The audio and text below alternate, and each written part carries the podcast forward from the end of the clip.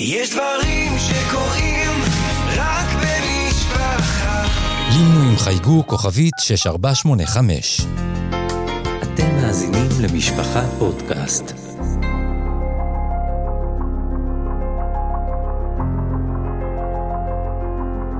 צו השעה, שיחות עם אנשי מקצוע על הורות וחינוך בשעת חירום. מגיש יהודה איזקוביץ'. אין איש שאירועי החודשים האחרונים לא פגעו בו. הטבח הנורא, העדויות הקשות והאזעקות והפיצוצים שהמשיכו להישמע כל הזמן, כל אלה טלטלו את כולנו. באירוע המתגלגל הזה, גם הזמן לא ממש מרפא. כי לצערנו, כמעט בכל יום אנו מתבשרים על חללים ופצועים נוספים, והדבר רק מעמיק את תחושת המועקה. ודווקא כאן, בתוך המצב הקשה הזה, חשוב לעצור ולבחון את התגובות שלנו מול האירועים, על מנת לנסות לייצר יציבות וביטחון לנו ולילדינו, כדי להמשיך למרות הכל, לתפקד ולהתנהל, עד אשר הימים הקשים האלה יהיו מאחורינו. לצורך העניין המאוד נצרך וחשוב הזה, הזמנו את הפסיכולוג צביקה גולדשמיט כדי לשמוע ממנו איך אנחנו יכולים לאבחן מי סובל מהפרעות או חרדות כתוצאה מהמצב, וכיצד ניתן לטפל בהם. שלום לך, מר גולדשמיט, ותודה רבה שהואלת לבוא ולשוחח עמנו. שלום וברכה, אני שמח להיות איתכם. אז קצת רקע, אני מבין ששימשת בתפקידים שונים גם במרכז חוסן בשומרון, ועד לאחרונה גם בעיר אלעד, וטיפלת במקרים של טראומה, פוסט-טראומה, שכול ואבדון. אתה יכול לפרט לי קצת מה זה הדברים האלה שאמרתי עכשיו? כן, אני פסיכולוג חינוכי, מומחה מדריך. אה, עד לאחרונה ניהלתי את השירות הפסיכולוגי החינוכי בעיר אלעד. והיום אני משמש כפסיכולוג הראשי של המחוז החרדי במשרד החינוך. אה, במקביל אני מטפל אה, במרכז חוסן אה, בשומרון שנים רבות, בכל מה שקשור בטיפול בילדים ומבוגרים, בכל מה שקשור לטראומה, פוסט-טראומה, שכול, אובדן וחרדות.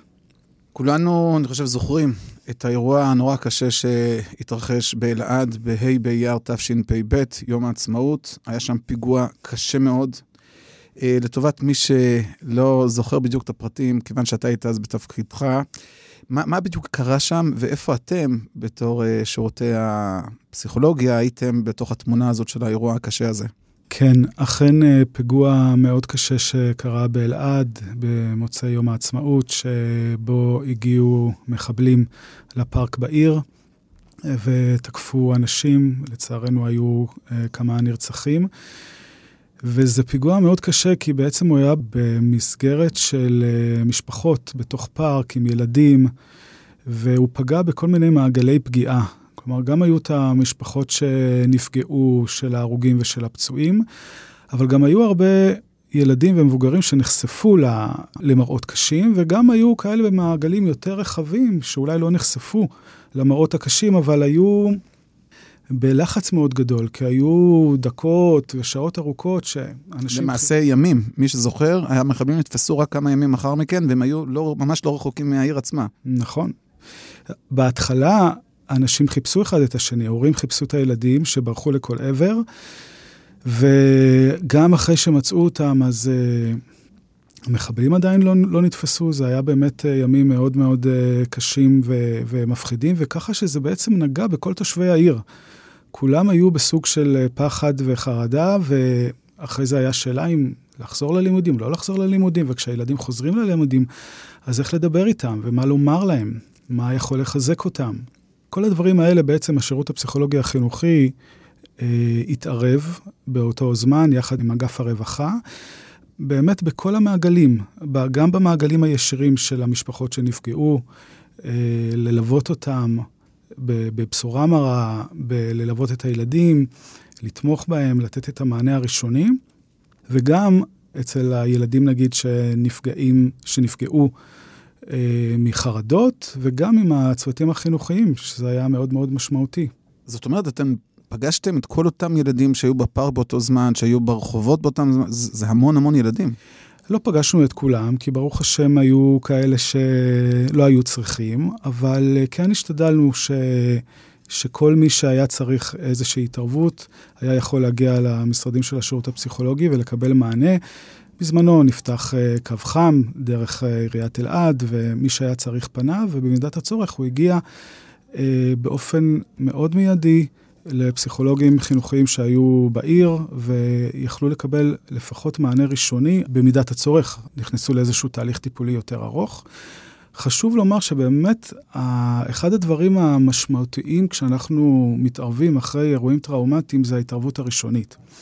הרבה פעמים בהתחלה הילד או המבוגר נמצאים בלחץ רב, וזה משהו שלא עובר מעצמו, וההתערבות הראשונית, שלפעמים חד פעמית, עם אה, פסיכולוג, עם איש מקצוע, יכולה לעשות את ההבדל ולמנוע התפתחות אחר כך של פוסט-טראומה או הפרעות קשות. אז לכן הייתה חשיבות מאוד מאוד גדולה גם באלעד למענה מהיר ומקצועי, וזה היה, אני חושב, אחד היתרונות של הפסיכולוגיה החינוכית, שהיא משולבת בתוך הקהילה, דרך הרשות המקומית, וזה היה מאוד מאוד משמעותי אז. אני זוכר כתושב אלעד דאז, שהיו גם ארגונים נוספים, ארגוני בריאות אה, של חרדים, mm-hmm. שגם הם נכנסו לעובי הקורה והציעו שירות אה, של סיוע, של טלפון חם כזה. מה בעצם ההבדל בין השירותים שאתם נתתם ומה שהם נתנו? אני רוצה לומר, קודם כל, ברוך השם שיש בארץ המון אה, ארגוני סיוע, אה, ובאמת, אה, במיוחד בקהילה החרדית, יש המון המון ארגונים שמסייעים ועוזרים ובאמת עושים עבודת קודש. אחרי שיש פיגוע או אירוע חירום, המון ארגונים פותחים קווים חמים שאפשר להתקשר אליהם.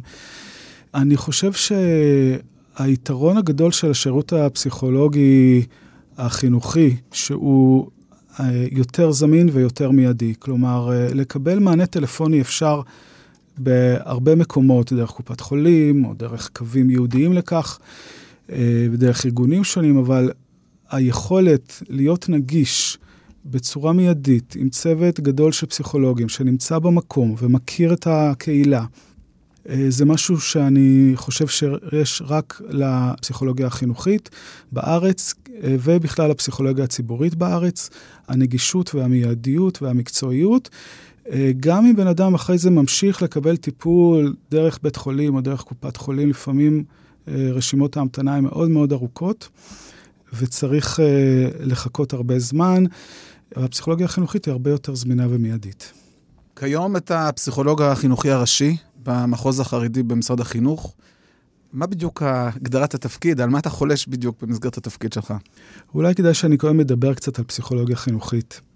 אה, פסיכולוגיה חינוכית בעצם, אה, אם אני אנסה לומר בשפה פשוטה, זה כל מה שקשור אה, לעולם הטיפול בילדים, בהורים וההתערבות במסגרות חינוכיות. אם לדוגמה אני כהורה מרגיש חשש מזה שהבן שלי הקטן לא מצליח להיגמל. הוא כבר בן ארבע והוא לא מצליח, וזה מטריד את מנוחתי.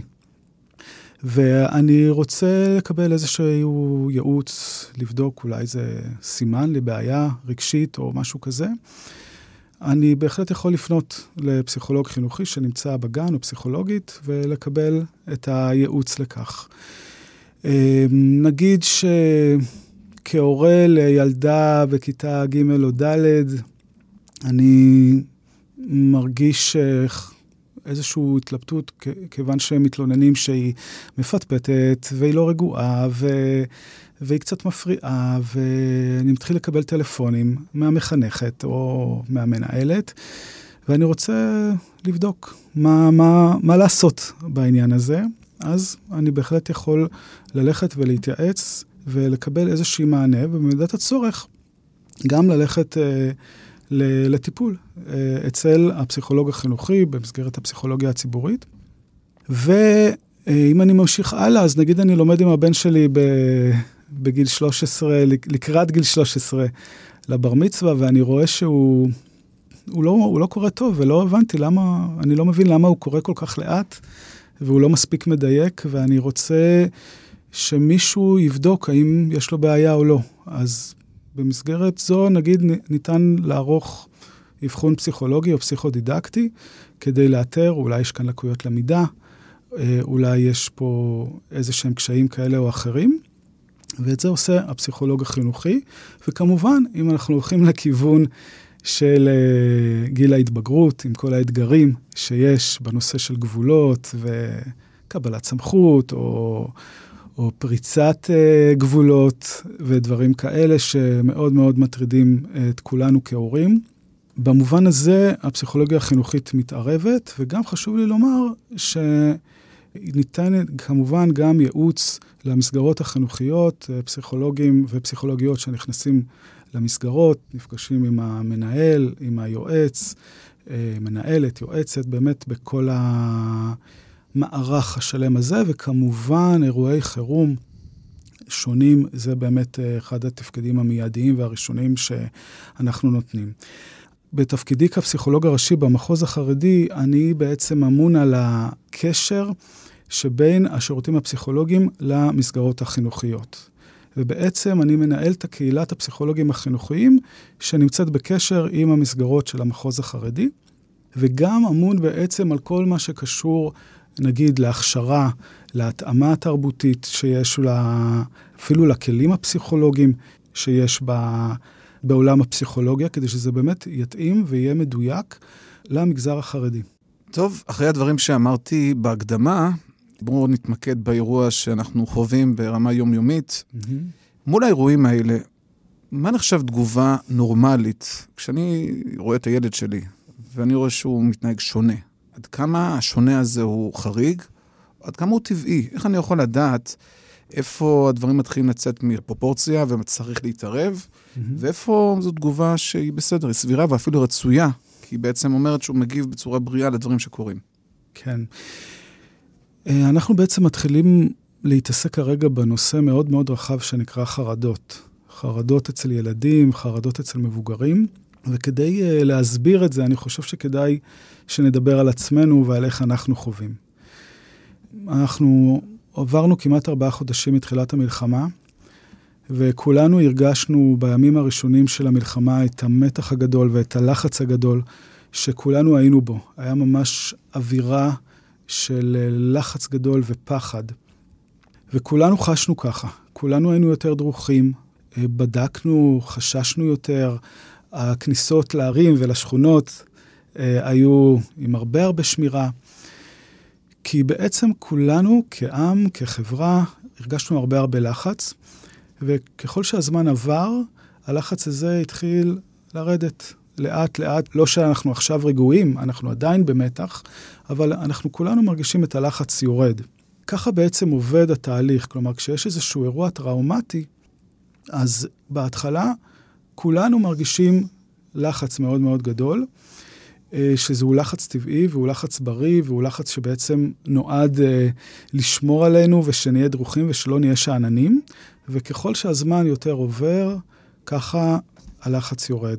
אותו דבר, נגיד, אם אנחנו מדברים על חשיפה לאירוע טראומטי. לא מזמן, לצערנו, היה פיגוע ברמות.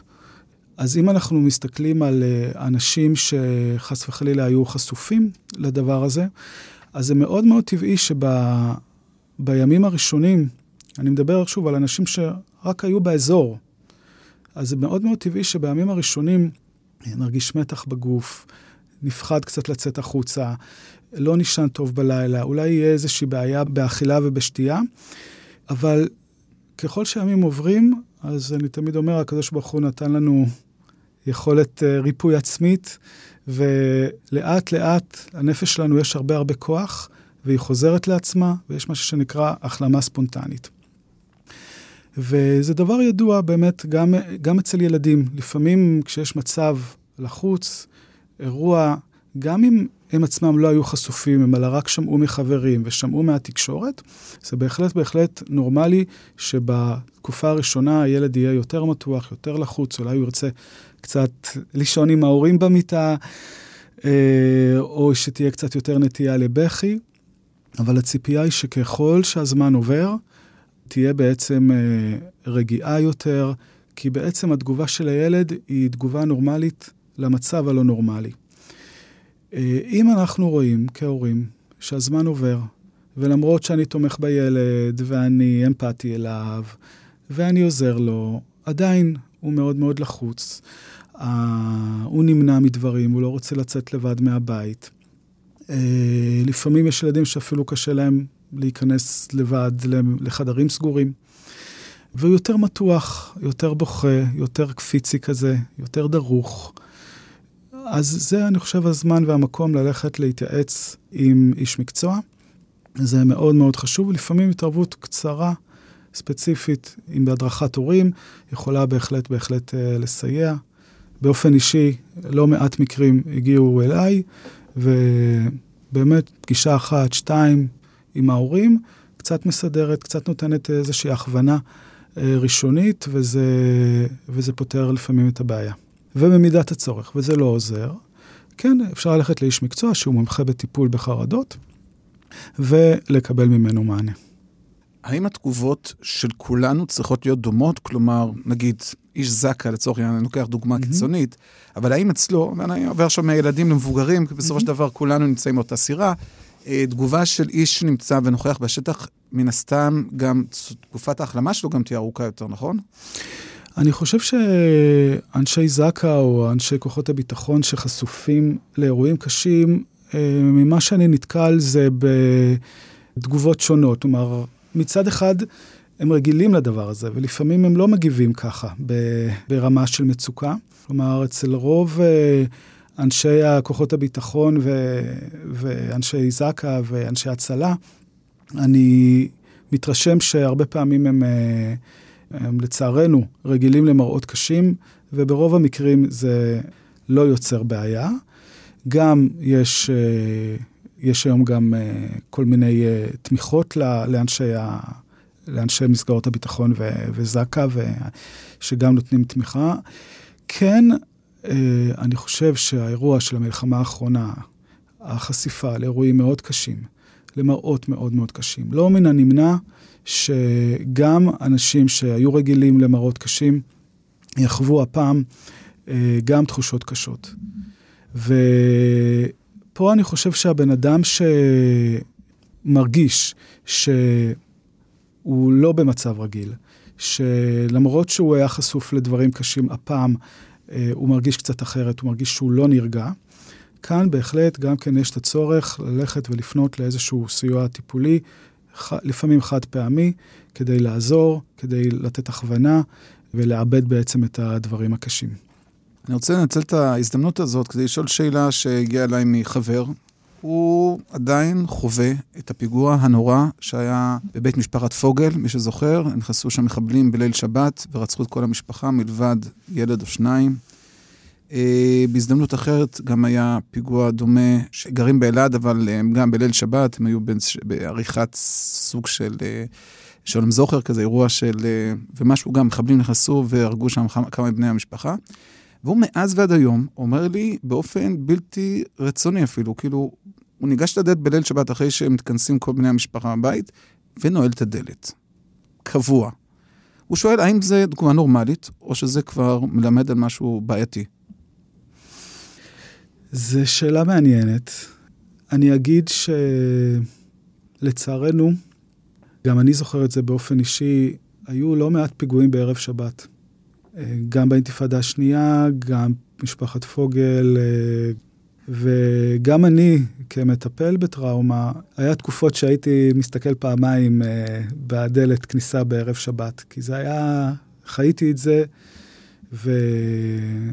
וזו תגובה טבעית, זו תגובה נורמלית. לגבי החבר שלך, אני לא מכיר אותו. אני מעריך ש... אני חושב שאם זה מסתכם אך ורק ב...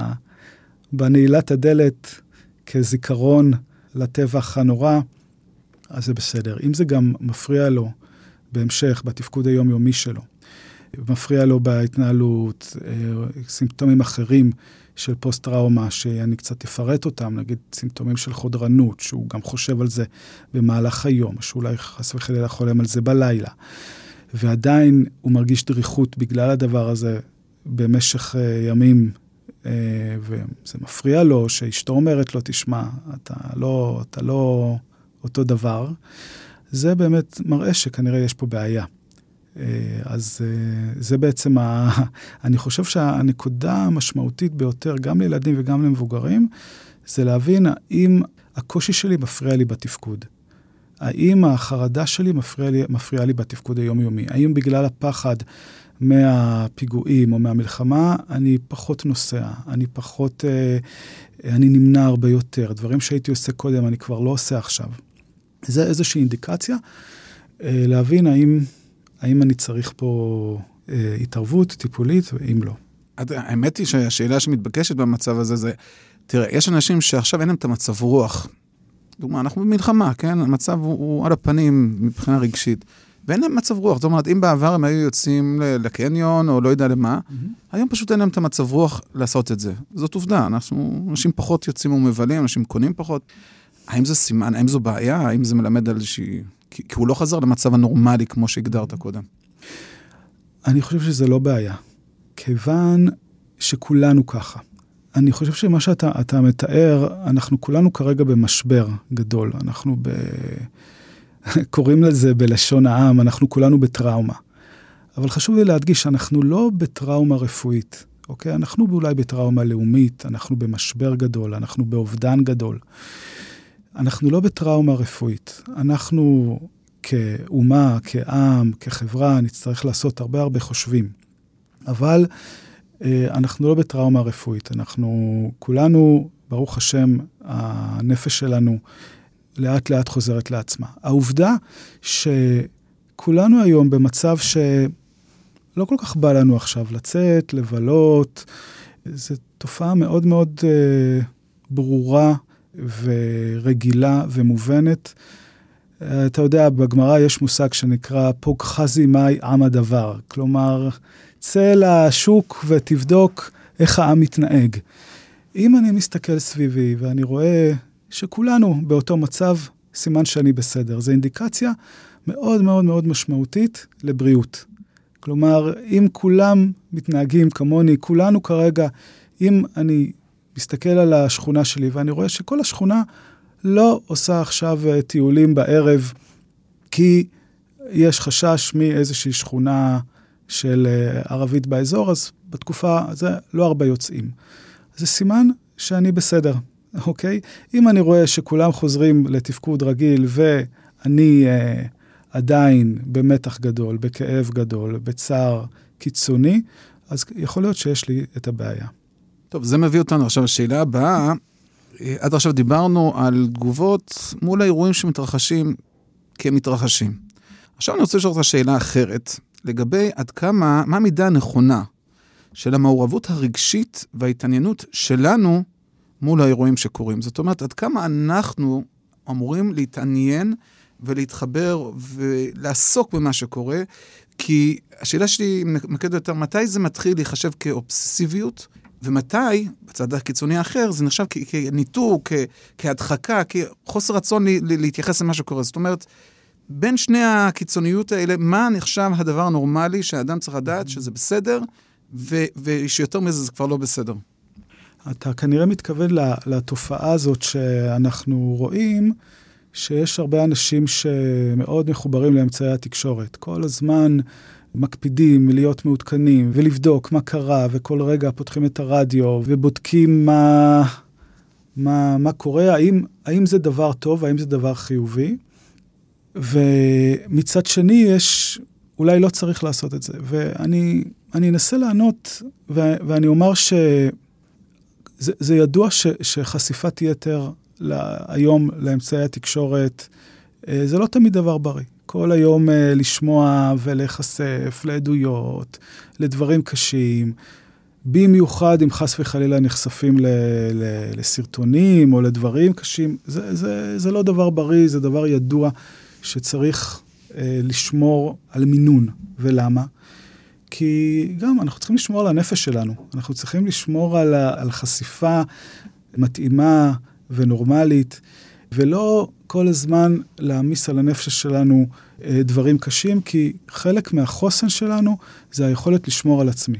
אוקיי? אם אני יודע שיותר מדי עדויות ויותר מדי סיפורים קורעי לב לא עושים לי טוב, זה בהחלט בהחלט לגיטימי אה, להגיד לעצמי, מה מתאים לי? אה, יש בן אדם שמתאים לו להיחשף בצורה קצרה לכותרות של החדשות, וזה מספיק. יש בן אדם שמרגיש צורך יותר להתחבר. אם חס וחלילה יש מישהו שנפל, אה, יש אדם שמרגיש צורך לצאת להלוויה, ויש בן אדם שיודע שאם הוא יצא עכשיו להלוויה, זה יעיק עליו מאוד, והוא רוצה קצת לשמור על עצמו. ואני חושב שהחוסן הזה, היכולת לדעת מה מתאים לי ומה נכון לי, זה דבר מאוד מאוד חשוב. כדאי שכל אחד מאיתנו יבדוק את עצמו. ומצד שני, יש את הקיצוניות השנייה. רגע, יש... רגע, שנייה, אמרת אוקיי. לבדוק את עצמו. איך, איך בודקים את עצמו? זאת אומרת, יש איזשהו כלל אצבע שאתה יכול לומר לנו, שעל פי זה אדם יכול לדעת בצורה פשוטה, האם חרגתי או לא חרגתי? אני חושב שכן. אם אני הולך ל... אני כן אחזור לקיצוניות השנייה. כלומר, אם יש בן אדם שאומר לעצמו, אני חייב להיות כל הזמן מעודכן, יש לי מחויבות להיות מעודכן. אם אני לא אהיה מעודכן, אני חוטא אולי לתפקידי, אוקיי? האנושי, המוסרי, אני חייב להיות מעודכן. ברגע שהחשיבה היא חשיבה כזאת, אני כבר מתחיל לחשוד שמשהו פה לא בסדר. כלומר, יש איזשהו צורך קצת אובססיבי, כל הזמן לבדוק, כל הזמן לראות. זה מראה לי קצת על קושי. ולשאלתך, מה האינדיקציה? אני חושב שהאינדיקציה החשובה היא שוב עד כמה זה פוגע לי בתפקוד היומיומי. אם אני באובססיביות כל הזמן על החדשות, כבר מתחילים להעיר לי, די, תשמע, זה לא בסדר. אה, אתה כבר, אתה לא איתנו, אוקיי? בוא תהיה רגע איתנו. לא, ואני חייב כל הזמן להיות מעודכן, זה מראה שכבר משהו פה לא בסדר. אני כן אגיד, יש אנשים שכשיש אירוע טראומטי, אה, שקורה משהו, אז, אז כולנו מרגישים חוסר אונים. ויש אנשים שה... שלהם לעקוב אחרי החדשות נותנת להם איזושהי תחושת שליטה. אני יודע מה קורה. בדיוק, אני יודע מה קורה, אני מעודכן. במצבי חירום, הקבלת מידע זה דבר מאוד מאוד חשוב. ולפעמים יש את הצורך הזה לקבל את המידע, לקבל את המידע האמין. ולכן יש לנו לפעמים את הצורך הזה כן להיות מעודכנים, כן לשמוע מה קורה, כן לקבל מגורמים מוסמכים הוראות והנחיות. אבל כשזה נהפך להיות כבר איזשהו משהו אובססיבי, חזרתי, מוגזם מדי, אז זה לא דבר טוב. ואם הבן אדם בא ואומר, לא, יש לי מחויבות, אני חייב להיות כל הזמן מעודכן, צריך לשאול את עצמו פעמיים, האם זה בסדר או לא. אוקיי, okay, ועכשיו בואו ניגש לקיצוניות השנייה, כאשר אדם פשוט מתנתק באופן מוכן, לא מקשיב לשום ידיעה חדשותית, לא קורה שום דבר, לא רוצה לדעת. זה, זה נחשב לדבר בריא, או שגם פה יש איזושהי התנהגות... אה... אני חושב שגם פה זה קיצוניות. זה לא כל כך דבר בריא, כי לפעמים כשאדם הוא בחרדה גדולה, אז, ה... אז, אז הוא מרגיש שאין לו שום כוחות נפש להיות חשוף לאף ידיעת חדשותית, והוא קצת כמו, כאילו טומן את ראשו בחול, וזה ביטוי גם כן לאיזשהו, למצוקה.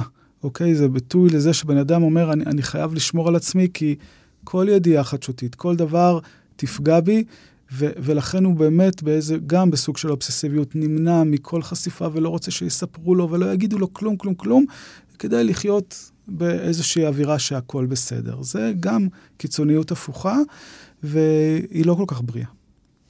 אוקיי, okay, אני חושב שרק מתוך השיחה הזאת, אני עצמי למדתי הרבה על הנושא הזה של אה, שירותי הפסיכולוגיה הציבורית, כפי שאתה הצגת אותם, אבל איך זה עובד בפועל? כלומר, הערים החרדיות, אתה מבין שיש בכל עיר את השירותים האלה, mm-hmm.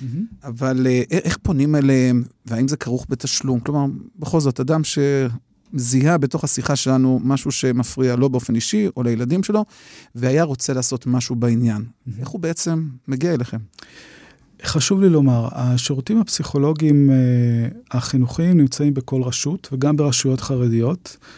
בעצם זה שירות שנמצא בדרך כלל תחת אגף החינוך ברשות המקומית. זו מחלקה שנמצאת בעירייה.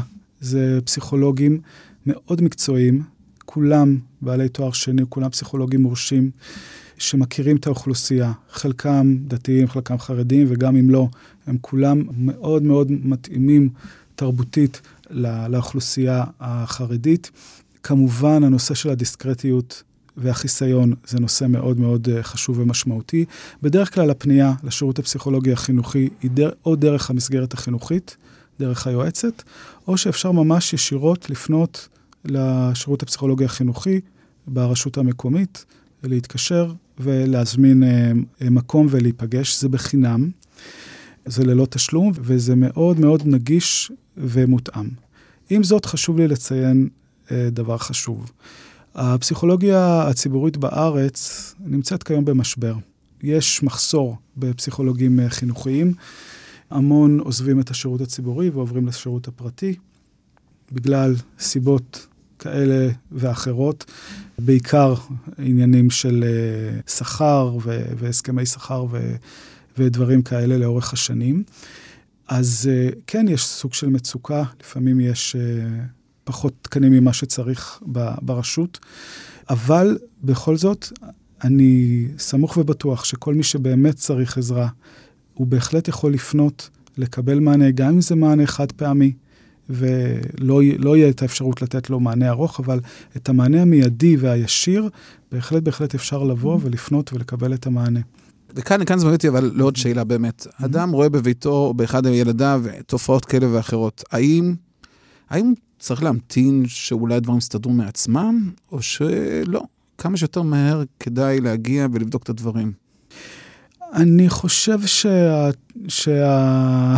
שבהחלט כדאי להגיע.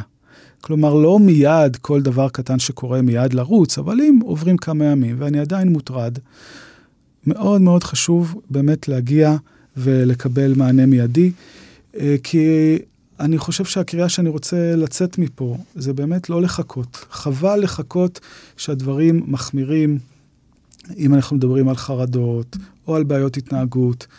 לא לחכות שהילד כבר נמצא במצב אקוטי וקשה ובלתי הפיך, אלא באמת כשמתחילים דברים קטנים, כשהבן שלי המתבגר, אה, לא יודע, מתחיל אה, לעשות אה, בעיות ב, בישיבה הקטנה, אה, פחות מקשיב, ואני רוצה להבין אם, אם זה בסדר ואיך להתנהג ומה לעשות. אה, לפעמים באמת ההתערבות המיידית, הראשונית, הקבלת הנחיה פשוטה, ברורה, מסודרת, היא אחר כך יכולה למנוע המון המון טעויות, גם של הילד, גם של המבוגר, ו, ובאמת להסיט את הנתיב מנתיב שהולך לכיוון של אה, אה, נפילה, בעצם לנתיב שהולך לתיקון ולפתרון. לכן אני כן ממליץ לא לחכות, ללכת, אה, להתייעץ, גם אם זה חד פעמי, גם אם בסוף יגידו לי, הכל בסדר, אוקיי? אה, לא, לא להתבייש, אני אומר, יש אה, חיסיון מלא. על פי באמת הנהלים של, ה, של הקוד האתי, של הפסיכולוגים, אין מה לחשוש בעניין הזה. שאלה שככה אנחנו רואים שינוי שחל בחברה החרדית ביחס לשירותים, בכלל בריאות הנפש, mm-hmm. שינוי דרמטי שהתחולל. אתה יכול לזהות ממקום מושבך על, על באמת פתיחות יותר גדולה מצד הק, הקהילה החרדית כלפי השירותים האלה? האם יש בך שיתוף פעולה גם של רבנים בעניין הזה? מה קורה שם במערכת היחסים הזאת בין הקהילה לבין השירות הזה? אני בהחלט שם לב לפתיחות, ברוך השם, באמת אה, פתיחות אה, טובה וגדולה יותר ממה שהיה בעבר. היום מסגרות חרדיות צורכות את השירות הפסיכולוגי החינוכי, גם תלמודי תורה, גם uh, בתי יעקב גדולים ומכובדים, באמת רוצים את השירות וצורכים את, ה, את השירות הפסיכולוגי. כבר אין את החשש ואין את הרתיעה, ובאמת uh, רוצים את, ה, את השיתוף פעולה עם הפסיכולוגים החינוכיים, ואני רואה בזה ברכה מאוד מאוד גדולה. באמת התהליכים שנעשים בכל הארץ הם תהליכים מאוד מאוד מרשימים. יש מקומות שגם עובדים בשיתוף פעולה עם, ה, עם רבני הקהילות, אם אני לוקח כדוגמה את מודיעין עילית, שיש שם עבודה מופלאה עם אה, רב העיר, במיוחד במה שנוגע לעבודה על מוגנות לדוגמה. באמת, יש היום עבודה מאוד מאוד יפה ומרשימה בשירותים הפסיכולוגיים של המחוז החרדי, ואני רק יכול לברך על כך. נסכם שחשוב להיות ערים לאופן שאנחנו וילדינו מגיבים למתרחש, האם אנחנו בתוך מה שמוגדר כנורמלי וסביר או חורגים מכך, ובמידת הצורך לא להסס, לפנות לאנשים האחראים במקומות הלימוד או ברשויות, על מנת לקבל את העזרה הנחוצה. כאן ניפרד, לא לפני שנודה למר צביקה גולדשמיט על השתתפותו בפרק הזה ולצוות ההפקה, ובתפילה לימים שקטים ורגועים. ובהזדמנות זו אנחנו מזמינים אתכם להאזין גם לפרקים נוספים של הפודקאסט צו השעה. תודה רבה. האזנתם לצו השעה מבית משפחה פודקאסט, אני יהודה איזיקוביץ'. תודה לעורכת תהילה סיטון, למפיקה איילה גולדשטיין ולעורכת הסאונד שיראל שרף. אפשר להאזין לפרקים נוספים בכל אפליקציות הפודקאסטים, באתר משפחה ובקו הטלפון 02 652 3820 שלוחה 45